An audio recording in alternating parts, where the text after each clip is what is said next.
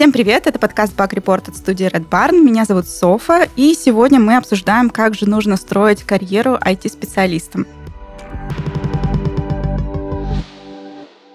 Сегодня мы будем обсуждать такое страшное слово, как DevOps. И в гостях у нас Иван из ВК Team. Привет, Иван. Привет. Можешь как э, своей бабушке рассказать, чем же занимается DevOps-инженер? Давайте попробуем. Я бы сначала немножко уточнил. Я не из... Ну, ВК — это большая компания, а я работаю на проекте «Одноклассники» системным администратором. А сейчас это более модно называть словом SRE. А если говорить про DevOps, а, то я бы, конечно, назвал это больше методологией, чем человеком. То есть мы своих SRE и админов DevOps не называем. И какой-то выделенной должности такой у нас тоже нету. Окей, так вот. чем они занимаются? Девопсы занимаются, ну не девопсы, а методология, методология направлена на то, чтобы уменьшать time to market, а, чтобы мы могли автоматизировать кучу разных процессов, там, собирать автоматический софт, автоматически его раскатывать на сервера, автоматически откатывать, blue-green deployment, сборки, вот все, что вокруг этого. Ну и чтобы разработчики могли самостоятельно все это делать без участия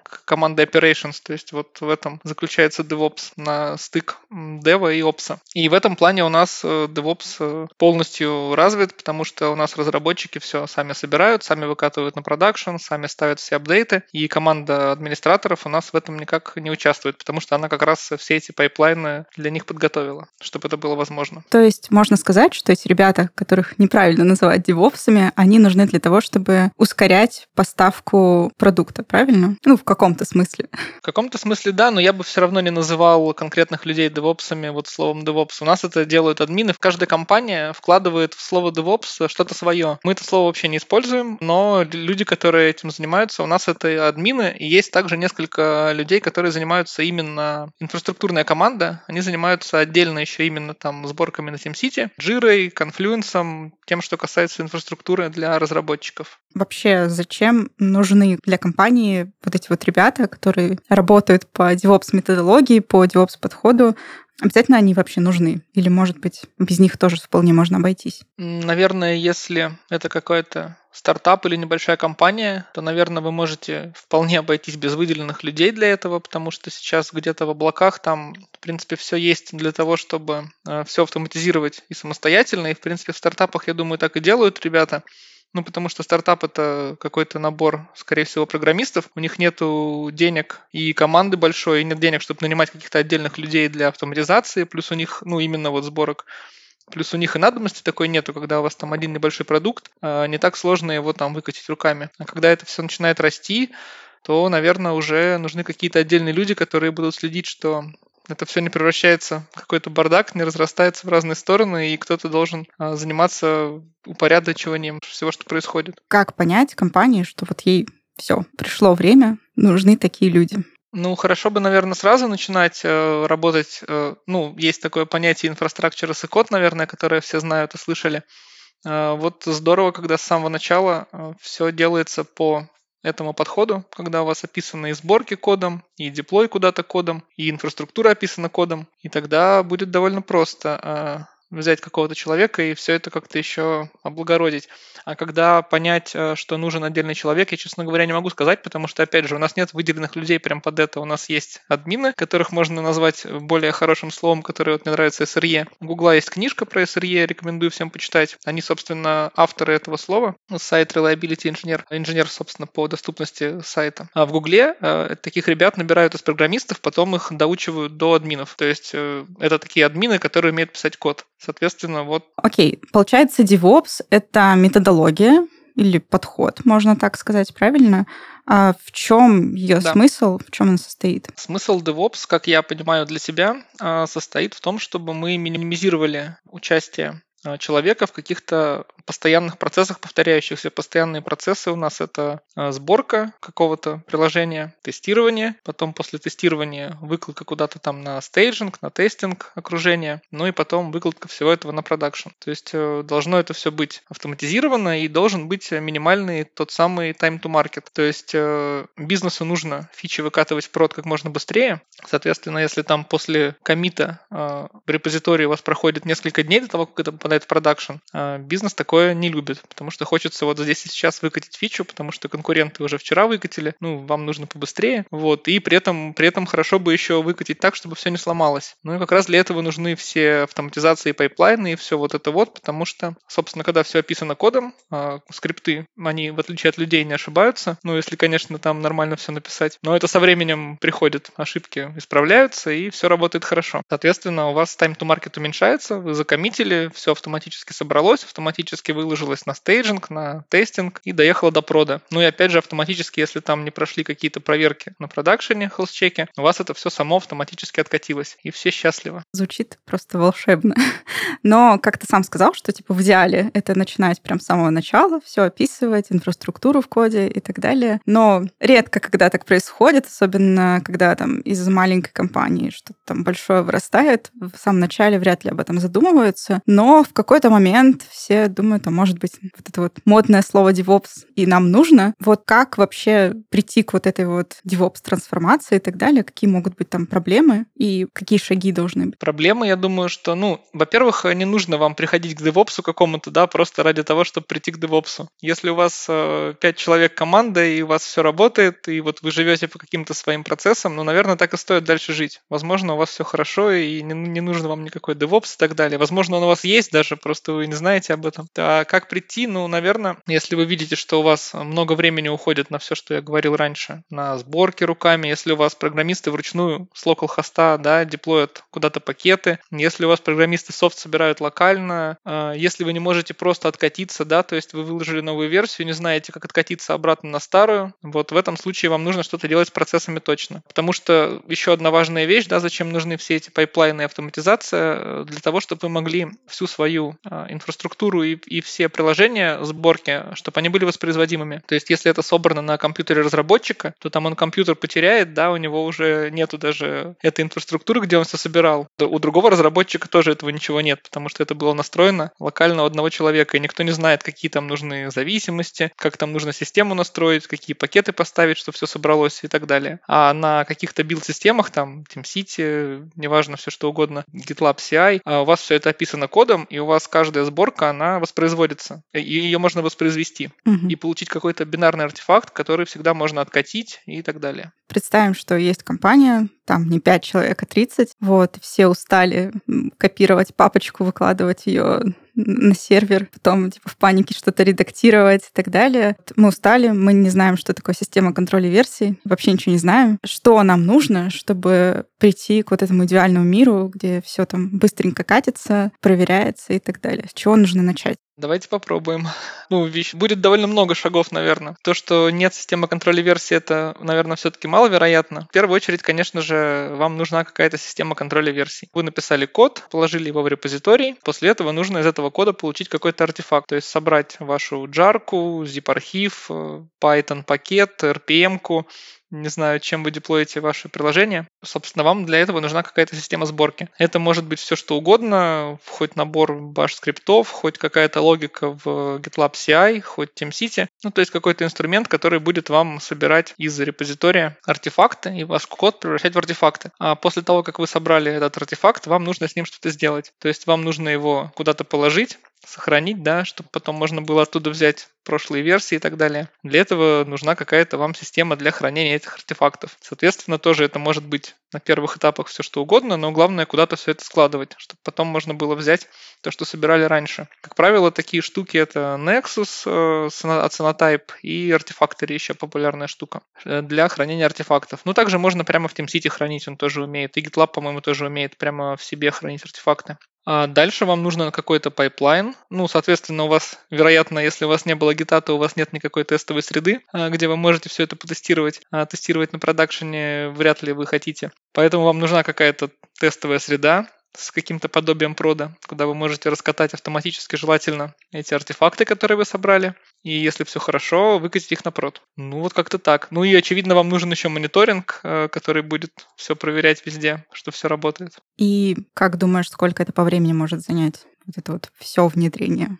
Очень сложно сказать, это зависит от размера продакшена. У нас любое внедрение чего угодно происходит довольно долго, ну, потому что просто продакшн очень большой, и там даже если какое-то небольшое изменение, бывает по-разному. Я сейчас имею в виду про какие-то крупные инфраструктурные изменения, не про код. Код у нас деплоится очень быстро, DevOps, все хорошо, э, разработчики постоянно все деплоят. Я имею в виду про какие-то инфраструктурные большие вещи. Они могут довольно много времени занимать, то есть там полгода можно что-то э, не спеша раскатывать. Построить это все довольно просто, можно и быстро, если как бы мы там не будем заморачиваться по... Ну, то есть любая система, как мы у себя запускаем, да, она обязательно там несколько раз резервируется, она обязательно обкладывается мониторингами, она запускается там по всем правилам. У нас есть много разных э, докладов на Хабре, статей на Хабре, докладов на конференциях про то, как мы в Одноклассниках работаем. Поэтому у нас бы это все заняло там приличное количество времени. Если у вас небольшая команда, небольшая компания, и тем более вы можете брать кучу из всех сервисов, которые я перечислил, готовые какие-то в облаках где-то, как сервис, то, в принципе, это может занять там неделю, наверное. Это сложно дать оценку. Ну окей, давай предположим, что у нас все-таки не такой прям простой проект. Вот я техлит, я пришла, увидела это все, думаю, божечки мой,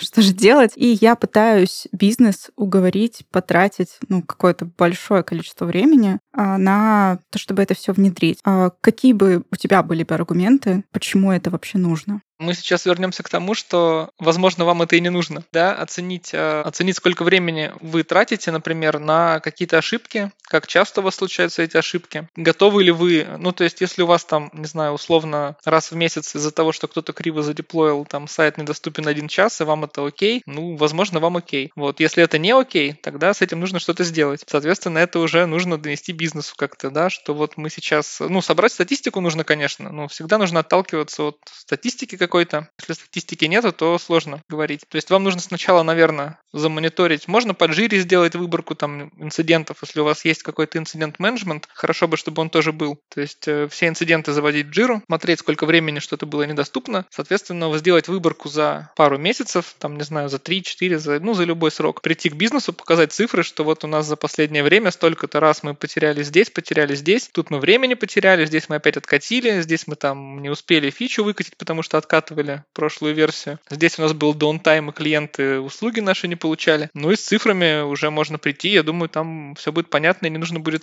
доказывать ничего. А акцент в основном на скорость доставки. Понятненько. И на надежность, конечно.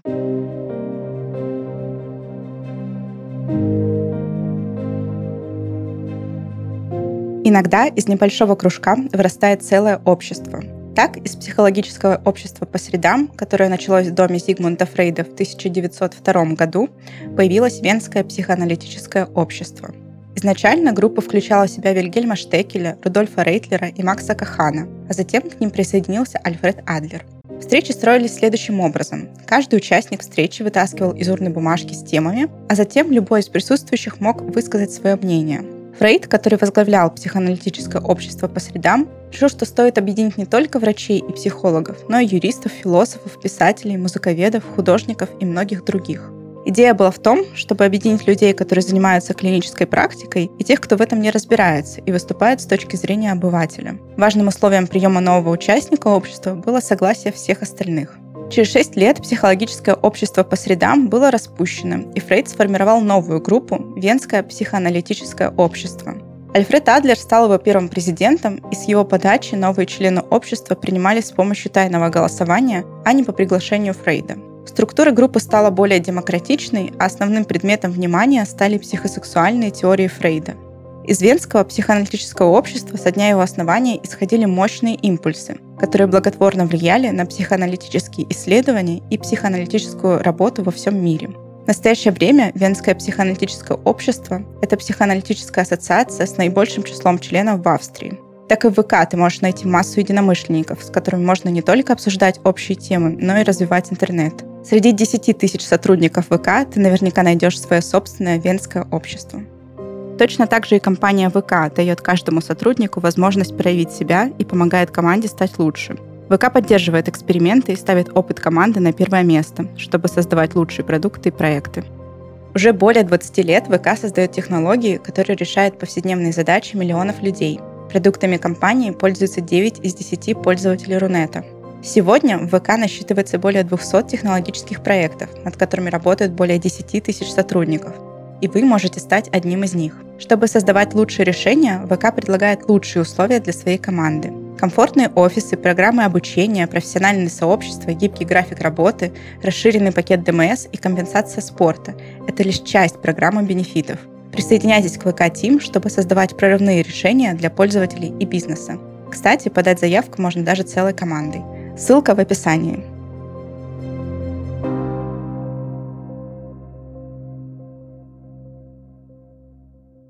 Давай тогда вернемся к этим, которые неправильно называть DevOps-инженерами, но все-таки к ним. Когда, в принципе, задумаешься, ты сам сказал, что все, кто не попадя, пишут, что им нужен DevOps-инженер, все, кто не попадя, пишут, что они DevOps. Из-за этого достаточно большое расхождение, что же этот волшебный человек должен уметь. Как бы ты описал, какие навыки и скиллы должны быть у такого человека? Ну, если мы говорим именно про пайплайны, а, про вот это вот все, да, то это какие-то, ну, обязательно нужно знать что-то про какие-то системы сборки, э, TeamCity, GitLab, э, ну, у GitHub есть своя какая-то система, помню, как называется. Но здесь есть проблема как раз, да, вот в чем проблема слова DevOps? А в том, что многие люди, которые вот пишут в резюме DevOps, которые хотят стать DevOps, они считают, что вот достаточно, значит, э, изучить какую-то систему сборки, написать там несколько YAML файлов, и ты становишься девопсом, называешь себя девопсом, и как бы здорово. Но, в общем, довольно странно, да, получается, что если человек умеет писать YAML файлы и использовать какие-то системы сборок, то он как будто бы DevOps. Но вот помимо этого всего нужно знать, конечно, огромное количество всего, что знают классические системные администраторы. То есть, ну, мы можем их SRE называть, можем называть их сисадминами, как угодно. То есть, э, очевидно, это нужно хорошо знать Linux,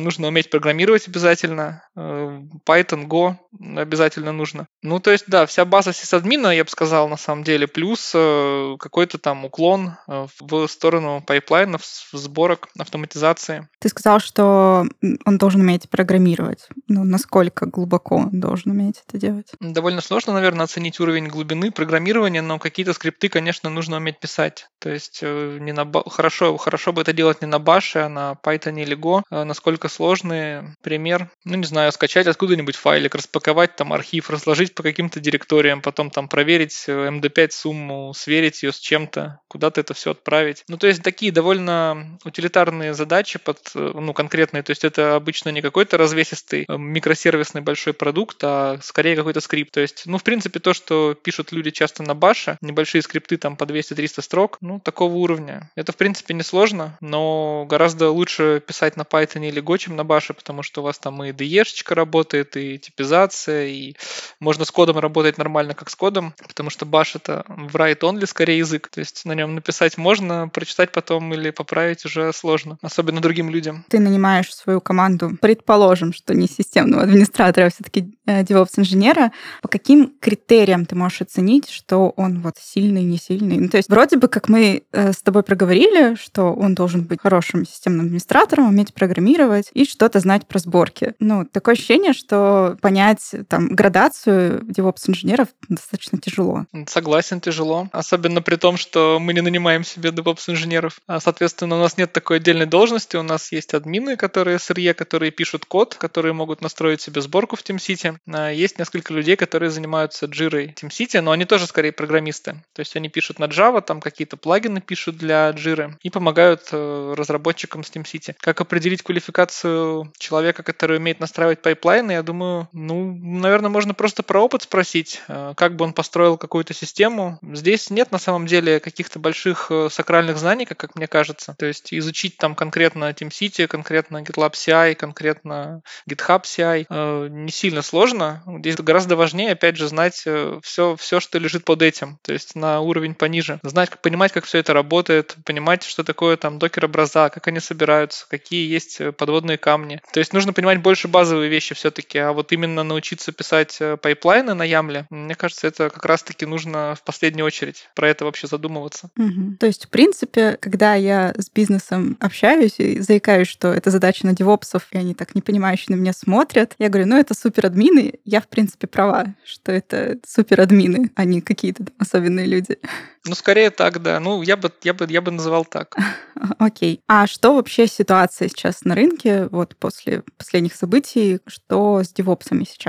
Ну, прошло не так уж и много времени. А, после последних событий. А людей на рынке довольно много, но у нас довольно высокие планки. Вот у нас за последнее время прошло, не знаю, наверное, штук 8 собеседований. Ну, многие люди как раз не знают каких-то базовых вещей, которые мы в первую очередь ожидаем от человека, потому что, опять же, научиться писать какой-то пайплайн — это намного проще, чем научиться базовым вещам. И в первую очередь я бы всем рекомендовал изучать базовые вещи. А людей стало довольно много, несколько компаний позакрывалось в Питере, много людей к нам приходило оттуда. Но на рынке, в общем, непонятная история. А, а спрос на них растет сейчас или наоборот упал? К сожалению, не могу сказать про спрос, потому что здесь опять же такая история, что в каждой компания для себя слово DevOps интерпретирует по-своему. Кто-то просто пишет DevOps, чтобы не писать системный администратор, потому что многие люди пугаются, они видят там вакансия, написано системный администратор, они такие, ну, там я буду, наверное, там в картриджи в принтерах менять. Не знаю, возможно, есть какие-то у людей стереотипы по поводу системных администраторов, что вот они могут там витую пару обжимать и так далее. Но это очень сильно от компании зависит. То есть у нас системные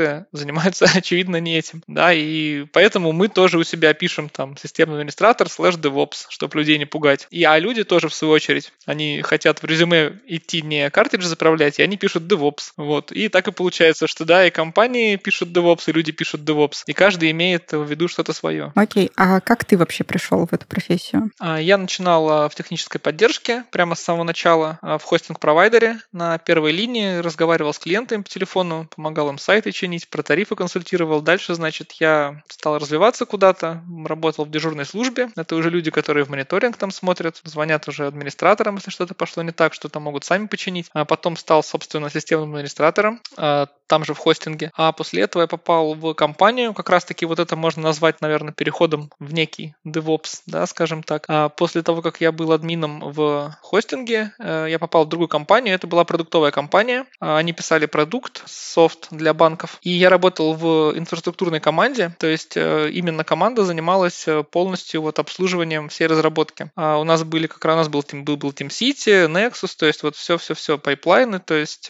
команда занималась исключительно всей инфраструктурой для разработчиков. То есть, по сути, вот тем самым, наверное, DevOps. Вот так вот попал, да, после этого, после этого пришел в Одноклассники, и последние четыре года здесь работаю. Угу. А как э, чаще всего приходят в эту профессию? Ну, то есть понятно, что из сисадминов становятся более скилловыми. А часто ли бывает такое, что вдруг программист внезапно понял, что вот хочу вот этим заниматься? У нас приходят, как правило, все-таки админы, ну, с прошлым админским. Э, я, честно говоря, на своей памяти не видел никого из, э, ну, именно у нас на собеседованиях э, к нам, я никого не видел, кто был программистом, потом решил стать админом девопсом, а, но при этом у нас, вот, как я уже говорил, ребята, которые занимаются в основном сборками на TeamCity, Jira, Confluence, Bitbucket, все, что касается вот инфраструктуры для разработки, они программисты. Они программисты, пишут на Java, но при этом занимаются вот девопсом и окружением для разработчиков. Угу. А какое дальнейшее развитие внутри этого, этой профессии может быть? А, расти можно, я думаю, так же, как и везде. То есть э, вы развиваетесь дальше в том, что вы умеете хорошо делать. А, ну и дальше, соответственно, у вас рост либо дальше туда уходит, либо вы становитесь уже куда-то ближе в менеджмент. Это либо каким-то лидом становитесь, либо что-то такое. Но это, я думаю, касается и профессии программиста, да, и профессии админа. Ну, понятно, что IT-мир, в принципе, быстро развивается. Я думаю, это касается абсолютно всех э, сфер. А что вот сейчас стоит изучать, чтобы войти в эту профессию, знать что-нибудь о DevOps? Какой стек технологий стоит, ну, сейчас на него стоит делать больше упор? Я снова всех расстрою и повторюсь. А вот то, что мир быстро развивается, это на самом деле не совсем правда. А, очень быстро развиваются какие-то технологии облачные, это все очень громкие слова. А, везде это вот все здорово, да, но нужно понимать обязательно, что технологии, которые фундаментальные, они уже очень много лет не менялись. То есть э, Linux очень много лет, а Docker — это все группы и namespace да, из Linux, которым тоже очень много лет. И я бы рекомендовал всем, кто это услышит, изучать фундаментальные вещи, изучать Linux в первую очередь, а, изучать программирование, писать на Go, Python, и все остальное придет очень просто. То есть, если вы знаете фундамент, изучить, э, как написать YAML, несложно. А если брать какие-то конкретные технологии, помимо Linux, Python, на Go, ну, попробовать что-то пособирать на том же TeamCity. В TeamCity, кстати, есть классная штука, называется Kotlin DSL, тоже всем рекомендую попробовать. Это возможность описывать сборки не YAML, а настоящим кодом нормальным на Kotlin. Это довольно важно, потому что можно работать э, как с кодом, э, с, со сборками, потому что с YAML работать как с кодом довольно сложно. Э, из продуктов системы сборки посмотреть, да, научиться собирать Docker-образа, конечно. Без Docker а сейчас никуда не, не, не деться. Сейчас докер есть везде у всех. То есть Docker-образа, пайплайны и самое главное база Linux и программирование. Какой бы ты дал совет вот тем системным администраторам, которые все-таки хотят написать, что они системные администраторы слэш девопсы, что им стоит делать, кроме базы? В первую очередь написать какой-то код, потому что часто, очень часто бывает так, что люди почему-то умеют писать только на Bash е, и то ли не хотят, то ли просто не пробовали на чем-то другом писать. А, очень полезно, когда а, программисты узнают хорошо Linux, да, ну, туда к, админ, к администрированию. И также очень хорошо, когда администраторы и девопсы могут программировать, понимают код, они могут и в продакшене что-то поправить, и это очень сильно помогает автоматизировать у себя работу. То есть э, администраторам, вот, которые, да, я бы посоветовал пописать что-то, на Python и на Go. А также, ну, а, да, также поставить себе дома там TeamCity, а, настроить себе вот целиком, можно взять какой-то подпроект, очень простой, настроить себе пайплайны, это можно все дома сделать. TeamCity можно взять бесплатно, GitLab, GitLab тоже бесплатный. А, собрать себе проектик, сделать так, чтобы он сам деплоился, куда-нибудь разворачивался, да, после комита, настроить там хуки по комитам, собирать, выкладывать. То есть это, это все можно сделать э, дома, поиграться. Угу, хорошо. А, спасибо большое, Ваня. Думаю, в принципе, хоть немножечко это разобрались, зачем нужно вот это вот DevOps, кто это такие, как они помогают компании чуть-чуть быстрее доставлять э, свои ценности. Да, спасибо большое, э, что позвали. А с вами был подкаст Бак Report. Меня зовут Софа. До встречи в следующем выпуске.